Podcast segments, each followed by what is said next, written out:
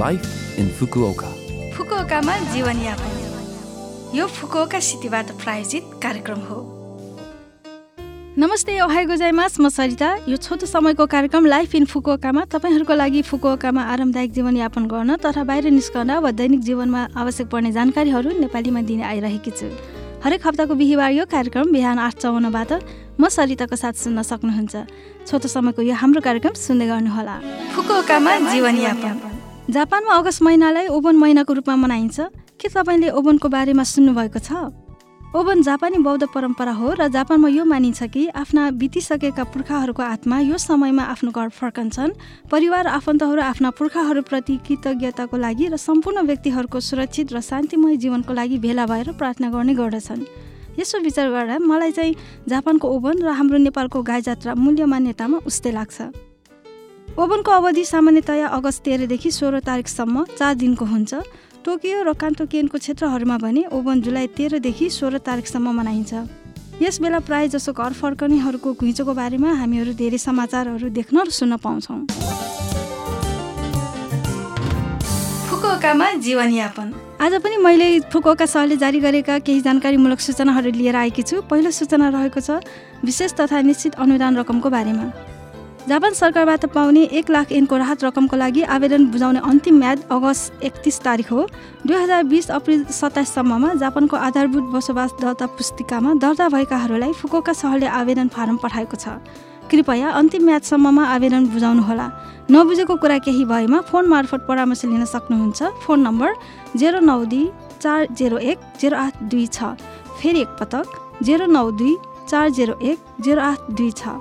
सोमबारदेखि शुक्रबार बिहान नौ बजेदेखि बेलुका छ बजेसम्म अङ्ग्रेजी चाइनिज कोरियाली भियतनामी र नेपाली भाषामा परामर्श लिन सक्नुहुन्छ।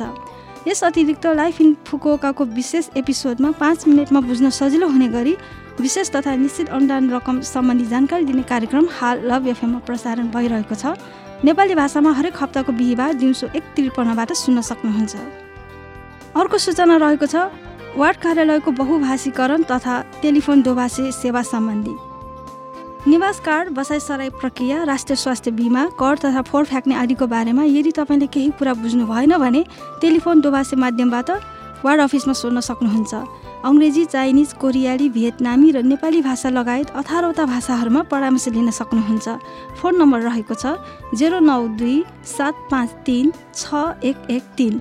फेरि एकपटक जेरो नौ दुई सात पाँच तिन छ एक एक तिन। यो नम्बरबाट सुरुमा दोभाषी सेन्टरमा फोन लाग्छ त्यसपछि वार्ड अफिसमा सम्पर्क हुनेछ। त्यसपछि तपाईँ आफू बस्ने वार्ड अनि तपाईँले बुझ्न चाहेको कुरा भन्नुहोला। उदाहरणको लागि तपाईँ यसरी भन्न सक्नुहुन्छ म हिगासी वार्डमा बस्दैछु म आय प्रमाणपत्र चाहन्छु।